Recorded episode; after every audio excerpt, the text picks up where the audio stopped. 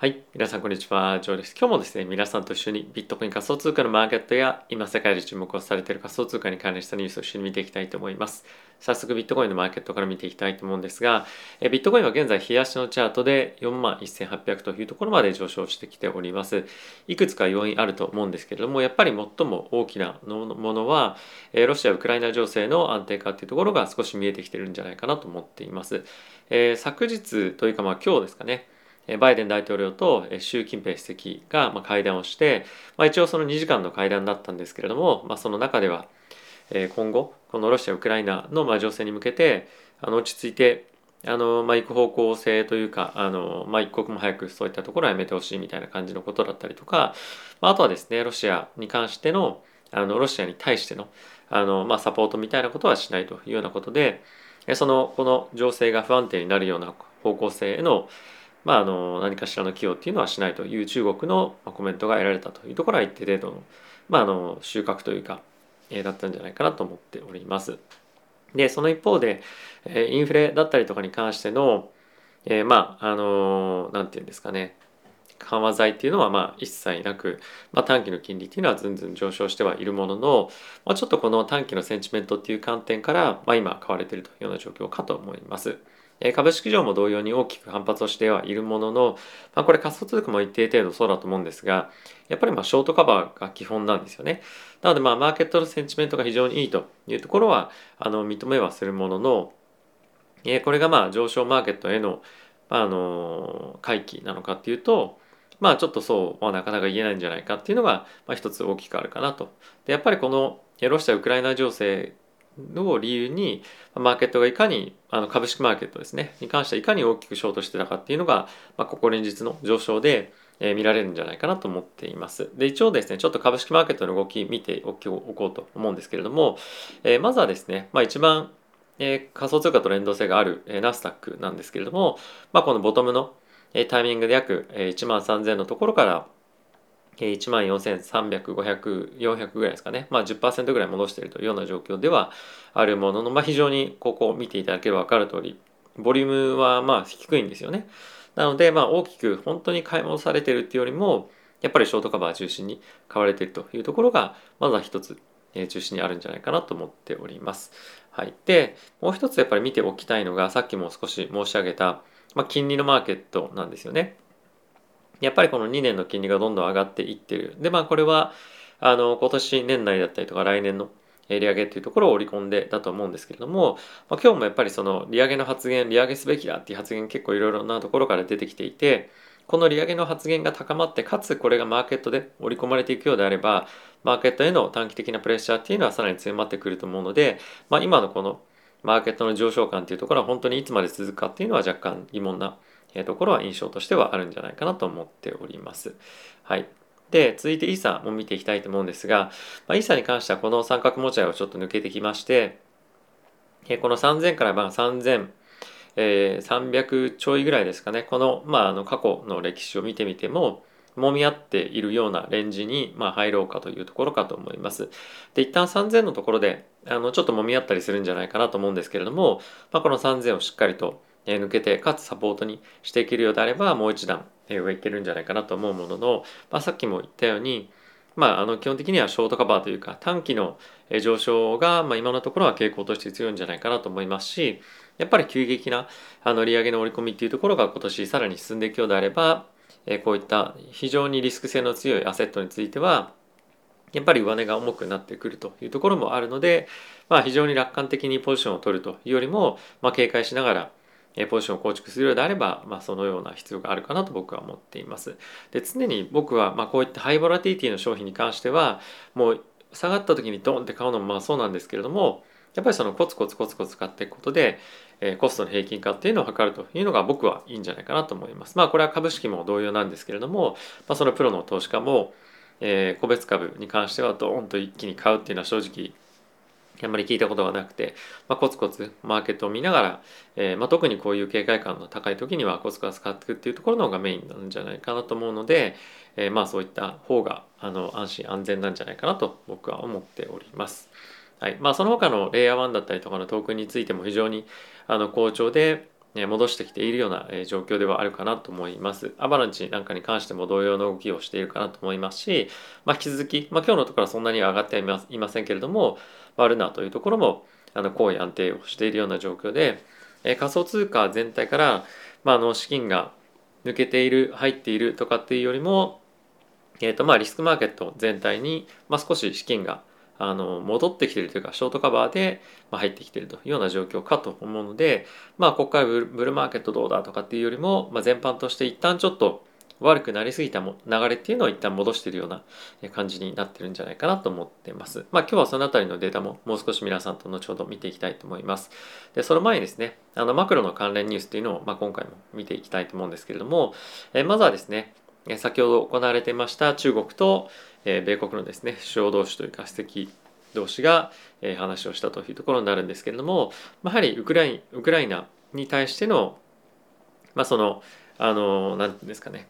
まあ、この戦争良くないよねで早くこれは終わらせたいっていうような発言も、えー、習近平主席からは聞こえていましたし、まあ、こういったあの戦争はもともと中国が望んでないというような、まあ、これがそのどういう意図を持ってかっていうのは別としても発言としては出ていました。なのでまあこういった方向性に中国が舵を切ったというところはあの非常にこのマーケットを沈静化させる上で非常に重要なポイントかなと思います。で今後はロシアがどういうふうに対応してくるかっていうのももちろん注視しておかなければいけない一方でこの中国のあの姿勢が一定程度ロシアを牽制する材料にもなるんじゃないかなと思うので、まあ、今後さらに何らかのアクションにつながっていくのかっていうのは、えー、見ていく必要があるかと思います。はい、で、えー、次なんですけれども、えー、セントルイスの連銀総裁、えー、ブラードさんですね。で彼は、まあ、今年年内にも3%まで利上げをあのまあ、利上げをすべきだというふうに言っています。で一応その回数的には12回分というかあのの、まあ、レートハイク金利上昇というところを、まあ、やるべきだっていうふうに言ってはいるんですけれどもさすがにちょっとあの言い過ぎだなというか行き過ぎてるんじゃないかなっていう雰囲気はかなり、まあ、この発言にはあるかとは思います。でまあ、ただし一応この FOMC に参加している中のメンバーで、まあ、やっぱりある程度その役割みたいなのが正直あると思うんですよね。なのでまあそういったところになって言ってるんじゃないかなと、まあ、正直思うんですけれどもあの、まあ、やっぱり、まあ、それだけ今のインフレが非常に勢いづいているというところとまだまだやっぱり上がっていくよっていうところを、まあ、マーケットにメッセージとして伝えたいんじゃないかなと思いますしやっぱりこの、えー、ロシア・ウクライナ情勢を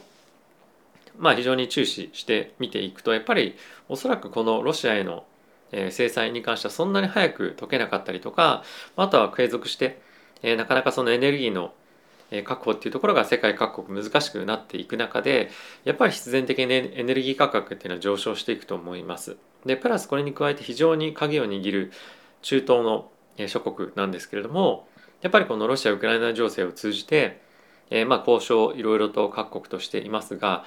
そんなに積極的に、えー、石油の増産っていうのはするとは言いませんと。でプラス先日サウジアラビアとイギリスのボリス・ジョンソン首相がですね会談をしたんですけれども、まあ、これでも、えー、まあ断られていましたし、まあ、あとはですねちょっと後ほど見せようとは思ってはいたんですけれども一応ドイツとですね日本が、えー、まあ中東諸国、えっと、カタールと UAE ですねの方々と、えー、会って増産してくれないかっていうようなあのことをですね議論するということにはなっているんですけれども、まあ、おそらくあのそんなに積極的に増産しますよっていう感じにはならないと思っています。なので、まあ、あのおそらくなんですけれども、えー、まあこういった発言のまあ背景にはそういったこともあると思いますし、えさらにこの利上げの織り込みっていうのは加速してくるんじゃないかなと思うので、まあ、そうなってくると、えー、まあ仮想通貨をはじめ株式もそうですけれどもリスク資産に関しては、えー、上昇の圧力っていうのは少し徐々に弱まってくるタイミングも出てくるんじゃないかなと思うので、まあ、引き続き、えー、今年に関してはまだまだあの難しい状況が、まあ、全般としては続くんじゃないかなと思っています。ただし、まあ、イーサに関してはコンセンスコンセンサスレイヤーへのアップデートとかっていうのもあるので、まあ、その辺の個別の要因というのは見ていく必要があるとは思っています。はい、でまあこういった発言があるんですけれども、まあ、その一方でミニアポリスの連銀総裁に関してはインフレ抑制に一段の積極的姿勢が必要ですというふうに言ってはいるものの、まあ、一応年内の利上げに関しては1.75%から2%これはえっと、7回利上げですね。なので、まあ、もうすでに1回やってるので、あと6回のえー、FOMC の会合で毎回利上げをしていくっていうようなことを、まあ、指示しているというような状況です。まあ、ただしあのこれが上限であるとかっていうよりも、まあ、さらに、まあ、ここからまだまだあの今のこのグローバル経済とかマクロの状況を見てみると、まあ、インフレ圧力が上がってる可能性は十分あるので、まあ、今の時点で見るからに、まあ、これぐらいが必要なんじゃないかプラス、まあ、一段と積極的な行動っていうふうには言ってるのでこれがまあ QT なのか何なのかっていうのは、まあ、今後の状況次第だと思うんですよね。まあ、なので7回利上げが今年7回利上げが上限ですよというよりもいろいろとムービングパーツがその不確定要素がある中で柔軟に対応していくべきだということなんじゃないかなと僕は思っております。でまあこういった発言を発言を受けてですね、まあ、年内の利上げっていう観点で、ま、何回ぐらいが今織り込まれてるかっていうのを見ていきたいと思います。確か昨日の時点では、えっと、8回利上げっていうのが7割ぐらい織り込まれてますよって話をしていたと思うんですね。7割弱。で、まあ、今日に関しては7割強という感じなので、まあ、10%弱ぐらいあの今日の、まあ、この24時間で、まあ、さらに織り込まれたような感じになっているかと思います。はいまあ、これあの10%織り込まれさらに織り込まれたからどうだとかっていうわけじゃないんですけれども、まあ、やはり徐々徐々に徐々に毎日毎日ですね少しずつこういった織り織り込み幅っていうのが、まあ、強まっていってる印象は非常に強くありますし、まあ、逆にその手前の5月のタイミングでの利上げの状況っていうのも徐々にですね、まあ、この50ベース利上げっていうところも昨日と1日と比べると10%ぐらいですねあの織り込み幅っていうのが、まあ、高まってるんですよね。まあ、この辺りを見てみるとやっぱりその利上げへの警戒感っていうのが徐々に次の FMC に、え、かけて高まってくることも可能性としては十分あるので、まあ、今のあの上げにものすごく楽観的にいるっていうのは少し危ないかなと思ってはおります。はい、まあただし次の FOMC まではやっぱり1ヶ月ちょっと十分時間があるので、まあ、その間の短期的な上昇っていうのは狙ってみても面白いんじゃないかなと思っております。はい、でもう一つ今後の経済状況を占っていく上で非常に重要なのがコロナの、えー、まあ、状況だと思うんですけれども、まあ、今イギリスではですね非常にまたコロナのケースっていうのが上昇してきておりまして、まあ、この背景としてはつい先日イギリスの方ではトラベルリストリクションというのをえー、まあ、一旦終了させたんですね。まあ、これはどういうことかっていうと、まあ、海外から戻ってくる人もしくはその来る人に関してはコロナの検査とかっていうのを、まあ、する必要ありませんというような状況に変えたんですけれども、まあ、それをに変えた途端ですねこのオレンジの縦棒がグラフがありますけれどもこんな感じでギュインと伸びていったような状況となっておりましたなのでやっぱりまだあのコロナに関しては完全に抑えられてないっていうのが当然、まあ、彼らも分かっていたことだと思うんですけれども、まあ、今こういう状況にはえー、なっていますと。でまあこれアメリカはまだ非常にあの感染人数っていうのがどんどんどんどん減っていっているのでまだやっぱり世界的に大きくは注目はされてないんですけれども、まあ、こういったところがやはり、まあ、世界各国でまた出てくると、まあ、サプライチェーン周りの こういったところがまた世界各国で出てくるとサプライチェーン周りの問題とかっていうのがさらにまた注目されたりとかもすると思うので、まあ、あの結構センシティブなあの内容になってくるかなと思います。でこの辺りがせあの最終的にやっぱり緩和されないと世の中のインフレ圧力っていうのは収まらないと思うんですね。この今原油どうだとかっていう話の前にもっとおそらく影響があるのが、まあ、コロナの世界的な状況だと思うので、え、こちらの方もより注力して、えーまあ、今後は見ていく方が中長期的にはまあ、経済だったりとか、ま、そういった金融政策に大きな影響を与えるんじゃないかなと思っております。はい、でここから簡単に仮想通貨のニュースいくつか見ていきたいと思うんですけれどもまずやっぱりこの4万ドルっていうところを一旦、えー、まあ抜けてきましたねっていうところが非常に注目をされております。で、まあ、一つ注目されて見られているポイントとして、まあ、いくつかやっぱテクニカル的な指標だったりとかがあるわけなんですけれども、まあ、結構その中でも面白いなと思ったのがあの、まあ、ライトニングの数字がすごい伸びていますとねと。伸びていますねと。でこれライトニングっていうのは簡単に言うと、まあ、コストがほぼかからないでビットコインの送金ができる、え、プラットフォームがどんどんどんどん成長していってるということなんですけれども、ま、これが大きく成長しているイコール例えば我々がどっかのコンビニ行ったりとかどっか行った時に、ま、簡単に携帯のデバイスとかで、まあ、ピーっていう感じでお金を、ま、一瞬時に払われるような仕組みを作ることが、ま、可能性としてあるようなテクノロジーではあるんですけれども、ま、こういった形でどんどんどんどんこのキャパシティが増えていってでかつ利用者もあの今後増えていくと思うんですけれどもそうすることによってやっぱりビットコインの、一般的な使用の普及っていうのも増えていくんじゃないかなと思います。でまあそれに伴ってビットコインの、本当にその通貨として使用するまあその Suica みたいなものとしてでもいいんですけれども、まあ、そのお金を払う時の、え、まあ対価としてあのビットコインを使うということも、ま、今後世界的にできるような形になっていくと思うので、まあ、こういったあの非常に何て言うんですかねあの草の根運動みたいなところからもまだ知れませんけれども、まあ、こういったところの成長っていうのは非常に楽しみだなと僕個人としては思っております。はい。で、一応ちょっとですね、オプション市場も見ていきたいんですけれども、まあ、引き続きコールオプションの買いっていうのは大きく入っている一方で、この4月29日のプットオプションがですね、大きく買われてるんですね。で、まあ、これをどう見るかっていうのがちょっと僕は面白いなと思ったので、この辺り特に見ていきたいと思うんですけれども、これ4月29日にエクスパイアリーを合わせると、まあ、大体3万ドル近辺で大きくプットオプションが買われていました。3万とか3万4千ですね。で、まあ、今がだいたい4万超えなので約20%ぐらい下落したタイミングのところの水準をプットオプションのストライク価格として置いていますと。でじゃあこれが大事なのはオプションの買いなのか売りなのかっていうところだと僕は思っています。で一応グラスノートのデータを見てみるとえ昨日までですかねあのオプションの水準っていうのはどんどんどんどん上がっていたんですけれども、まあ、今日の、まあ、昨日というか今日ぐらいこのえーと、24時間の期間で大きくビットコインのオプションの、えー、価格というかボラティティがドーンと落ちてるんですよね。でこの辺りを見てみるとこれと直接リンクさせるべきかっていうのはあの正直あの、まあ、ちょっとわからないんですけれども僕はまあこういったところがオプションのさっきの大きなあのプットオプションの取引ですねあの取引っていうのは、まあ、売りというふうにまあ見てもまあいいんじゃないかなと僕個人としては思っています。でまあそれを支える背景としてはですね、まあ、いくつかやっぱり僕の中のロジックとしてはいくつかやっぱりあって、まあ、継続してあのこういった形でビットコインの、えーまあ、ホルダーたちの数っていうのが、まあ、どんどんどんどん増えていっていると。でこの辺りもクジラのビットコインのホルダーがもう増えているというのが、まあ、一つ継続してあるプラスの要因というところと、まあ、あとはですねえー、っとまあこちらも同様なんですけれどもまあ、どんどんどんどんこのビットコインの、まあ、先物ベースのポジションっていうのは積み上がっていると。まあ、取引ボリュームということに関してはこの24時間非常に少ないんですけれども、まあ、どんどん積み上がっているというところが、まず一つにメインとしてある。で、プラス、まあ、やっぱりこのボラティティ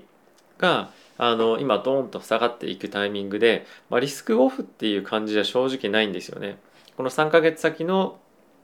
え先物と、ま、現物の価格の差っていうのも、ま、そんなに大きく落ちてるわけでもないですしボラティティ